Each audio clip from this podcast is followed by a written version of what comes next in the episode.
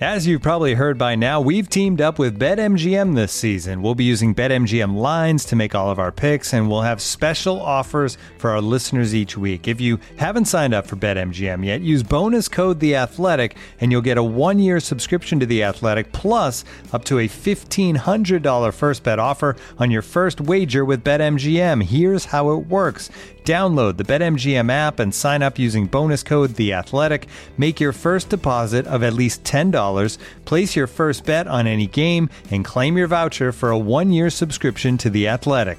See BetMGM.com for terms. U.S. promotional offers not available in D.C., Mississippi, New York, Nevada, Ontario, or Puerto Rico. Gambling problem? Call 1-800-GAMBLER. Available in the U.S. Call 877-8-HOPE-NY or text HOPE-NY 467-369 in New York. Call 1-800-NEXT-STEP in Arizona. 1-800-327-5050 in Massachusetts. 1-800-BETS-OFF in Iowa. 1-800-270-7117 for confidential help in Michigan. 1-800-981-0023 in Puerto Rico. First bet offer for new customers only in partnership with Kansas Crossing Casino and Hotel. Don't forget, if you haven't signed up for BetMGM yet, use bonus code The Athletic, and you'll get a one-year subscription to The Athletic, plus up to a fifteen hundred dollar first bet offer on your first wager.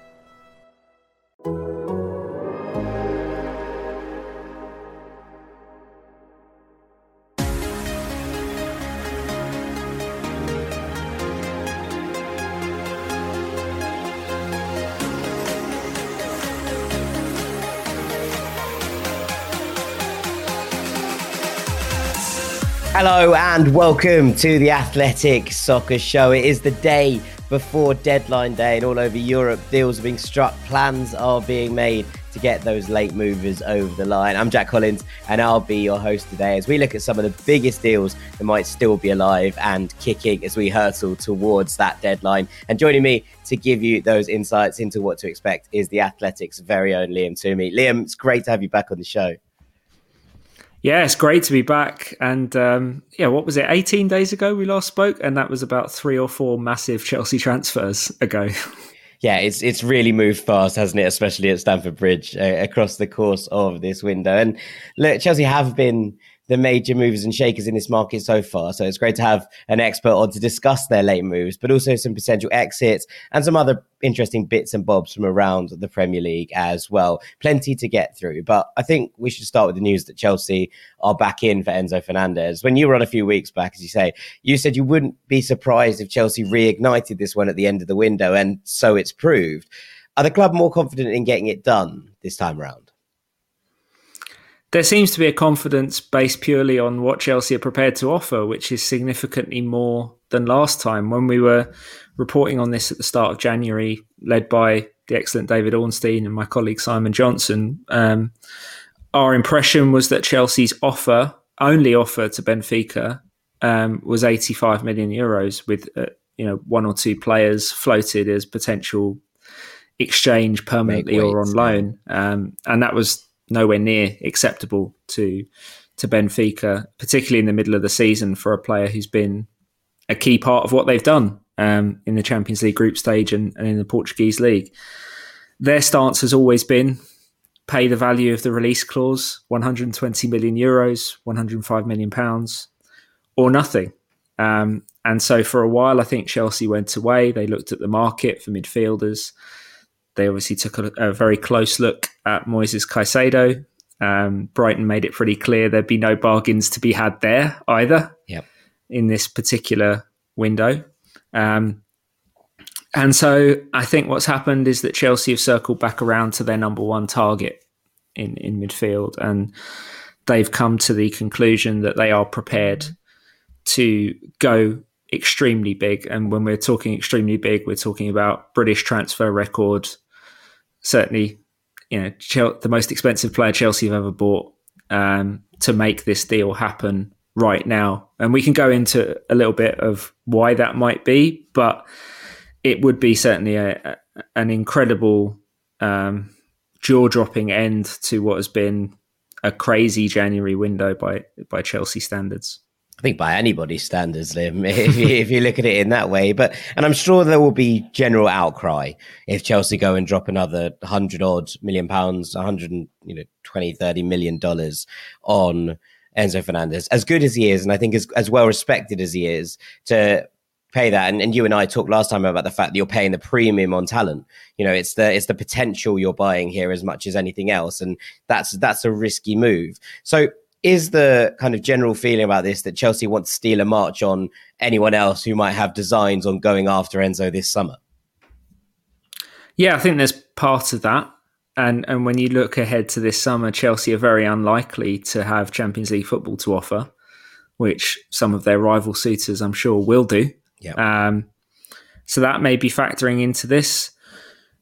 I think there might be an element of getting everything done in one season in terms of the way FFP is calculated. I know we've talked, I know everyone's been talking a lot about amortization. We've heard the word amortization more in the last month uh, with yeah. regard to Chelsea than maybe ever before. But I think one of the other aspects at play is that FFP is a rolling three year calculation. So, and, and there are progressively tightening um, financial restrictions in the next few years tied to overall club revenues that UEFA is introducing from next season. Um, so I think the bigger financial picture is that Chelsea are front loading what would be several years worth of spending for normal clubs, um, or at least several windows worth of spending now, and yeah. and of course last summer, in the hope uh, that they won't have to spend as much later. And because I, you know, I can guarantee you,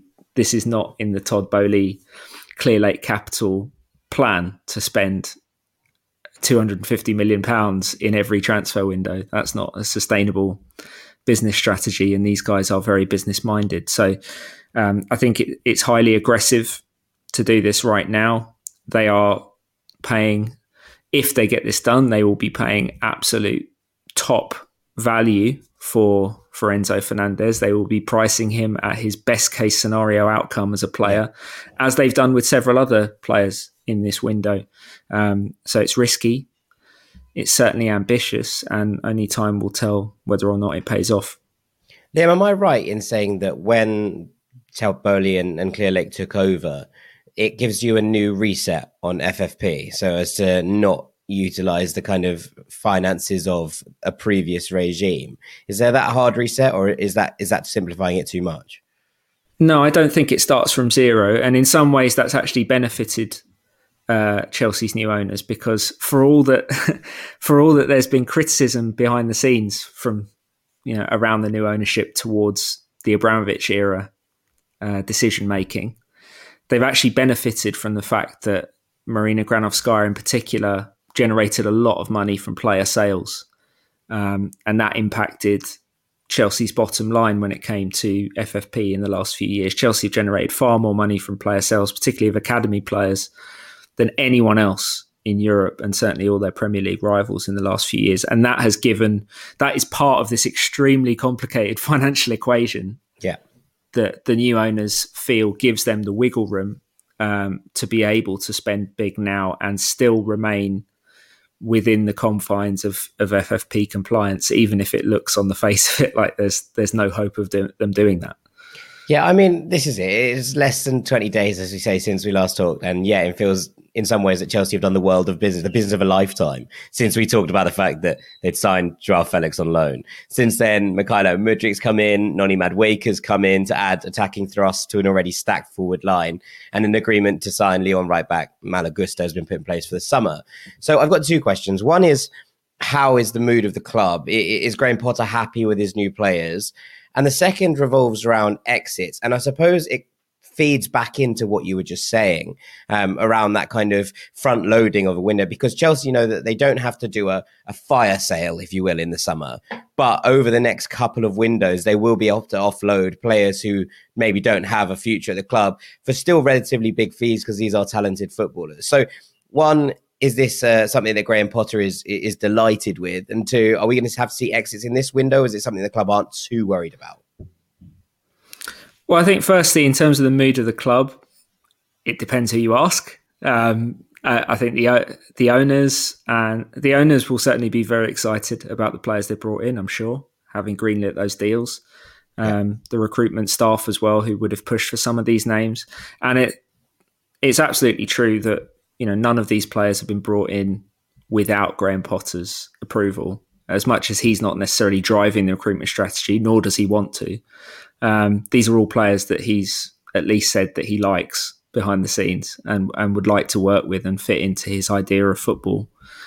Um, so I think there's excitement there. I think, you know, if you were to ask different members of the squad, you'd probably get different reactions because some of them are having their places threatened by all of this. Some of them will probably look at it and go, I'm going to raise my game, make myself indispensable to Chelsea. Some of them may well be looking elsewhere anyway um, at their next clubs and, and, potential next moves, either in this window or more likely in the summer and, and a couple of windows to come. So, um, I think I think it's mixed, but you know, if you look at the if you canvass the fan base right now, I think there's huge excitement, as there often is with football fans when you see this kind of spending, because they're they're spending big money to bring in exciting players.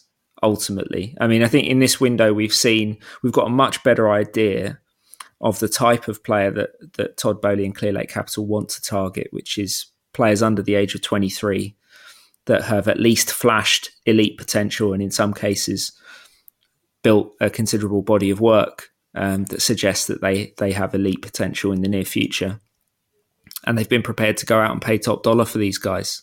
Um, so I think there's excitement, but I think there's also probably a bit of trepidation, and there there's no doubt that this kind of spending this level of recruitment has the capacity to be destabilizing for a squad as well.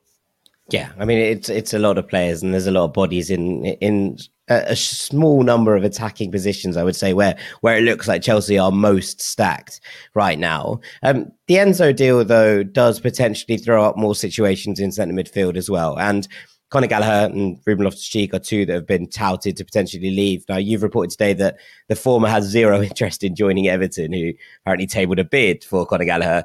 But with Newcastle, Palace, and more all reportedly interested in one or both of these, is there a feeling that if this Enzo goes deal goes through, that there might be exits in this area before the end of the window at Chelsea? Well, I think for a while now, everyone involved has been keenly aware that Conor Gallagher is one of Chelsea's most saleable assets um, because he's not on massive Chelsea money. Yeah, yeah, he's on good Premier League money, but he's not on the kind of wages that would be an obstacle to any transfer. And he's played well every single place he's been. Um, so I think he's he's a player that his his skill set fits in a lot of different types of team, and I think he's a player that a lot of clubs would look at and think there's we we would have a high degree of confidence that he would be a success with us. So that explains the the level of Premier League interest in in Conor Gallagher.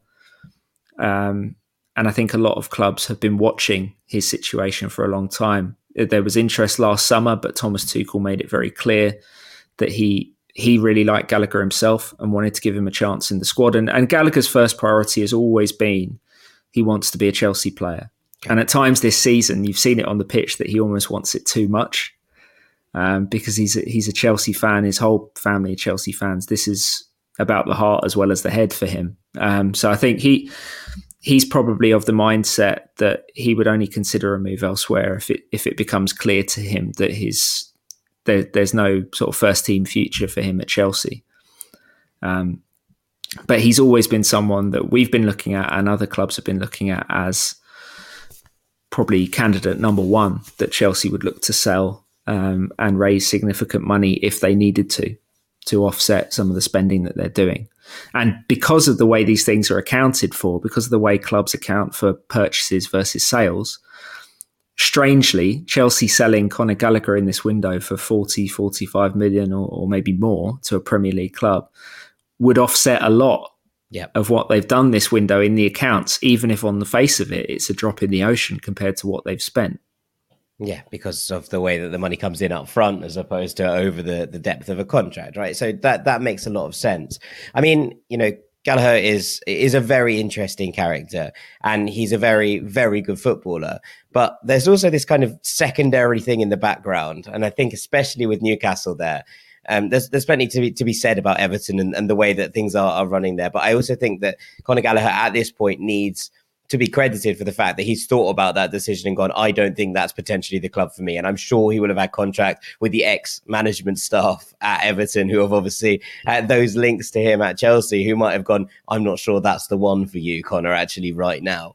But generally, I think there's this kind of secondary thing with Newcastle United where Chelsea might be looking at Newcastle and looking at their place in the table. And there was obviously a little bit of this touted last summer when the takeover happened that the big six etc weren't willing to deal with newcastle on paper because they were worried that they were going to to move quite quickly into those places now that's happened there doesn't feel like a movement you'd be like if i'm chelsea i wouldn't want to be selling to newcastle at, at decent fees i wouldn't want to be loaning players which looks like it's going to be their primary tactic and i wonder if that will play into things now that they've been linked with both Gallagher and Loftus-Cheek. No, it's a very good point, and it is something we've heard that is part of the conversation internally at Chelsea around Gallagher and around any other players that Chelsea might sell. Is that not only were Newcastle earmarked as a potential rival when when the Saudi money came in, they have emerged as a very real rival. Yeah. If you look at the Premier League table this year and the lightning progress they've made, so.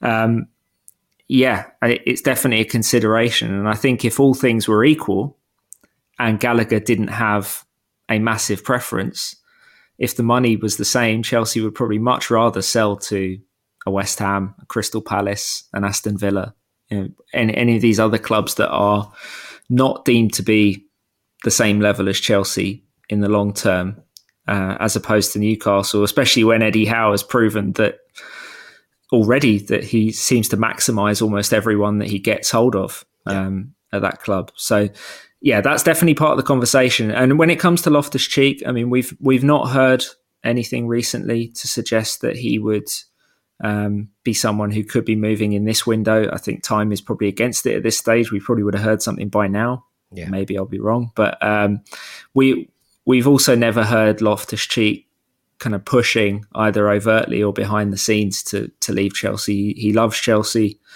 Um, I think he wants to be a Chelsea player, even if that's only in a squad capacity and to help the club in any way that he can. And he's also on a big contract. Yeah. Um, a, a, very big contract that Chelsea actually gave him when he was injured, when he ruptured his Achilles. It was almost like they were looking after him and, and giving him that security. Um, and so he's he's on very good money that would be an obstacle, I think, to to or at least a mild deterrent to, to a few Premier League clubs that might be looking at him. Yeah, absolutely. Looking for an assist with your credit card but can't get a hold of anyone? Luckily, with 24 7 US based live customer service from Discover, everyone has the option to talk to a real person anytime, day or night. Yep, you heard it right. You can talk to a real human in customer service anytime. Sounds like a real game changer, if you ask me. Make the right call and get the service you deserve with Discover. Limitations apply. See terms at discover.com slash credit card. This episode is supported by Season 3 of FX's Welcome to Wrexham. Celebrity owners Rob McElhenney and Ryan Reynolds' small town Welsh football club has finally been promoted into League Two after 15 seasons in the National League. Dedicated staff and supporters celebrate the city's return to glory while bracing for the newfound challenges that come with being in a higher division. Will Wrexham AFC stand up to the challenges and rise again into League One? FX is welcome to Wrexham. Catch all new episodes Thursdays on FX. Stream on Hulu. This episode is brought to you by Michelob Ultra, the official beer sponsor of the NBA. Want to get closer to the game than ever before? Michelob Ultra Courtside is giving fans the chance to win exclusive NBA prizes and experiences like official gear, courtside seats to an NBA game, and more. Head over to michelobultra.com slash courtside to learn more. Looking for an assist with your credit card but can't get a hold of anyone? Luckily, with 24 7 US based live customer service from Discover, everyone has the option to talk to a real person anytime, day or night. Yep, you heard that right you can talk to a real human in customer service at any time. Sounds like a real game changer if you ask us. Make the right call and get the service you deserve with Discover. Limitations apply. See terms at discover.com slash credit card. Okay, let's come away from Chelsea, well, a little bit, um, and talk about Moises Caicedo. Now, the reporting coming out from The Athletic appears to be that Arsenal are going in again um, to try and make this done. He's a player that Chelsea were obviously looking at earlier in the window, and therefore it, it's an interesting one with Chelsea and Arsenal clearly in this window looking at similar players in similar roles, even if their you know bids and, and, and what they've actually tabled financially hasn't been the same. This is one that Chelsea have maybe walked away from to say, okay, the the value is better on an Enzo Fernandez than it is on a Moises Caicedo at Brighton. That that difference isn't what they believe it to be. Arsenal have clearly felt like that valuation is fair. Um, how how does it look to you? And, and do you think that there's a chance that Arsenal get this over the line? Well, our, our Brighton colleague Andy Naylor has been absolutely adamant now for several days uh, that every everything he is hearing suggests that Brighton will not sell Caicedo at any price in this window. Now that could be real, that could be extremely strong posturing.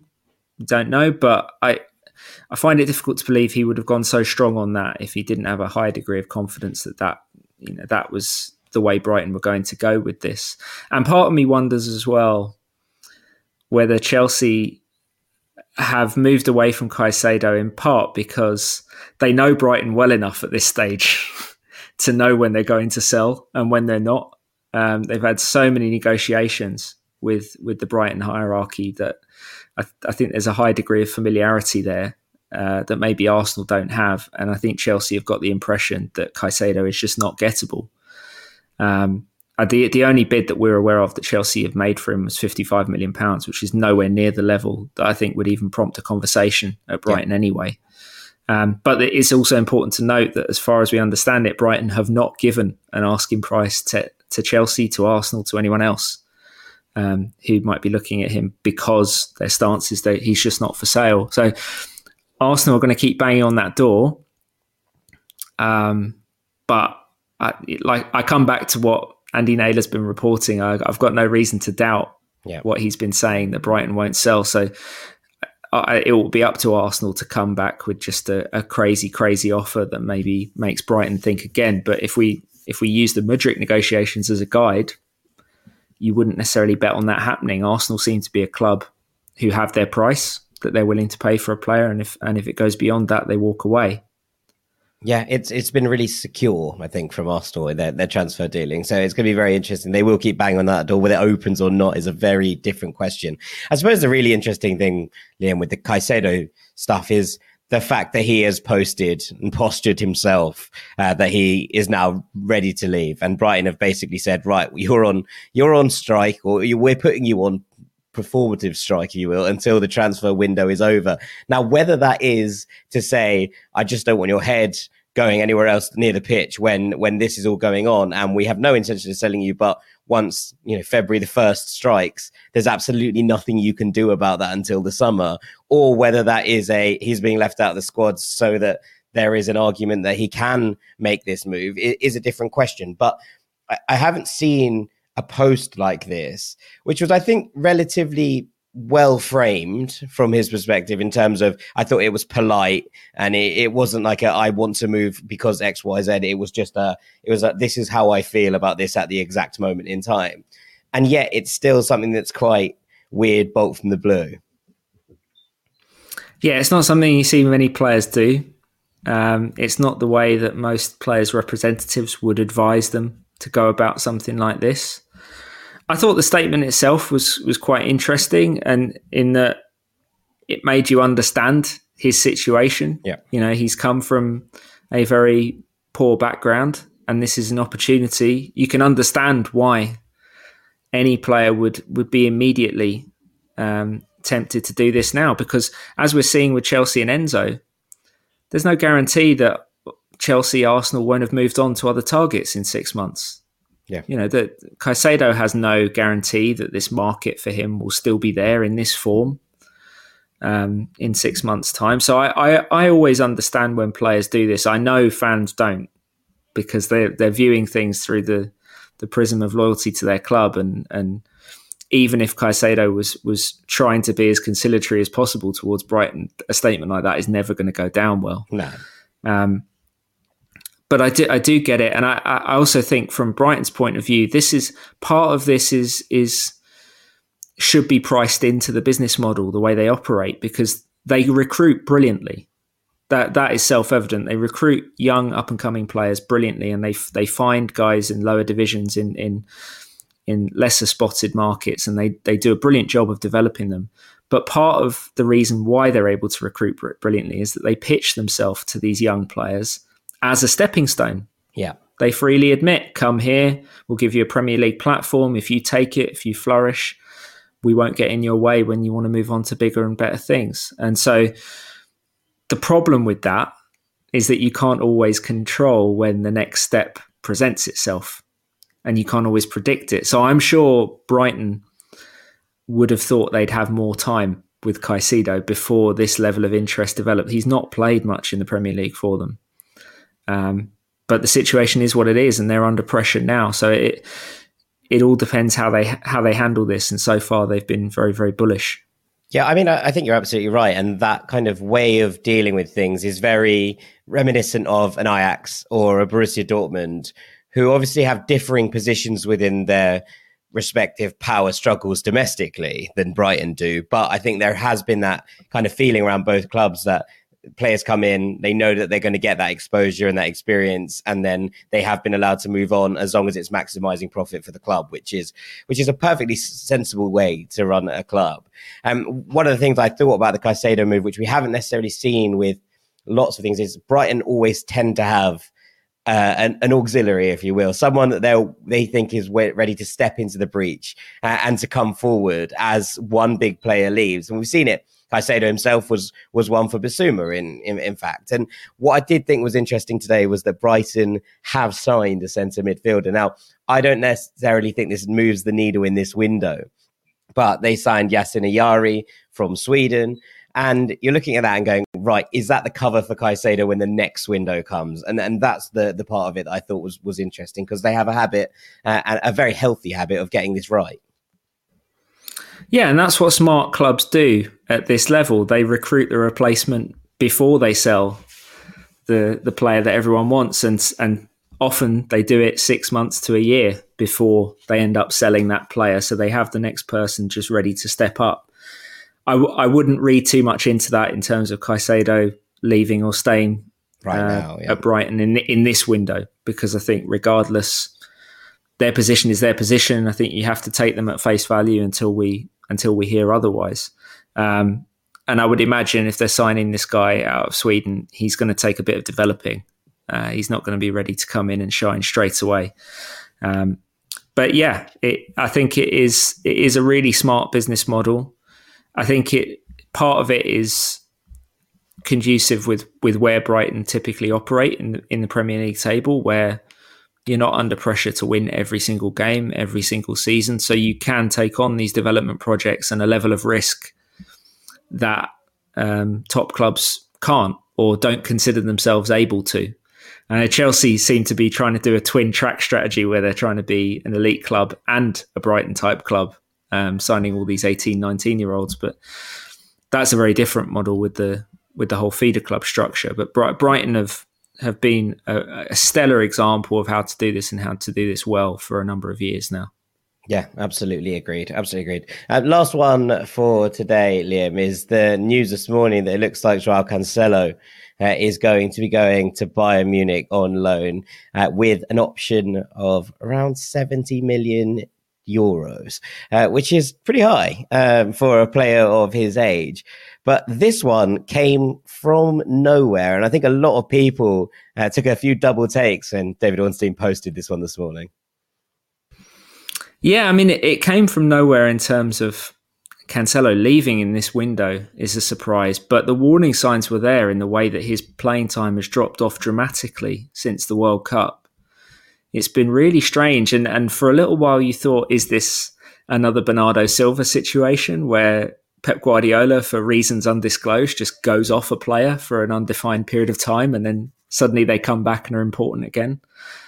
Um, but it seems that Cancelo fell out of the team, f- perhaps for uh, football reasons, perhaps for non-football reasons, and has has been proactive in in looking for other opportunities. Um, and it's a it's an it's a strange transfer just because he was one of City's best players last season. Yeah. Um, especially one of their most creative players um, from that from that left back spot.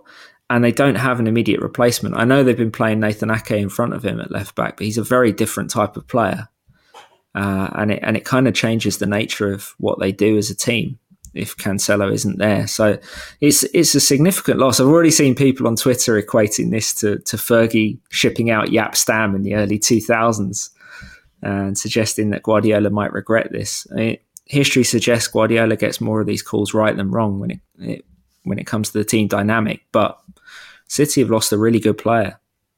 I think what's really interesting is the light that it now sheds on Alexander Zinchenko's move to Arsenal in the summer. Now, there have been plenty of discourse around the idea that City haven't been given enough criticism might be the wrong word, but a, a, enough yap for the fact that they sold Zinchenko and Gabby Jesus to Arsenal, who now sit ahead of them in the table and, and look favourites for the Premier League title. And there was the discussion that if any other club had done that, they would be brought, the hammers would be brought down on them uh, in terms of criticism. But I do wonder if, you know, Cancelo was seen as the obvious long term solution at, left back. Obviously, Sergio Gomez was brought in as a kind of understudy, but not one that they looked at necessarily utilizing all that much. And now that this has happened, the actual question isn't necessarily about Cancelo's loss at this point. It's whether Zinchenko should have been maintained as, as City's kind of first choice left back in that situation. So there's, there's, there's some interesting dynamics out of this one, I think. Yeah, it does make you reevaluate that decision in, in a slightly different light. And lest we forget, City wanted Marc Cucurella as well. Um, they had a price. Chelsea went beyond that price, so they walked away. But Guardiola had, had certainly earmarked Cucurella as a guy who could come in and play that left back position. And not only did they not get him, they didn't get anyone else who was first team ready in that spot. So it looks like that will be, I mean, it will have to be an area of priority for City at some point. Times against them in this window uh, and it doesn't sound like they're going to sign a new a new left back in this window. But you'd think it would have to be a, a high priority in summer. The other aspect to all of this is whether Bayern end up activating that that fee.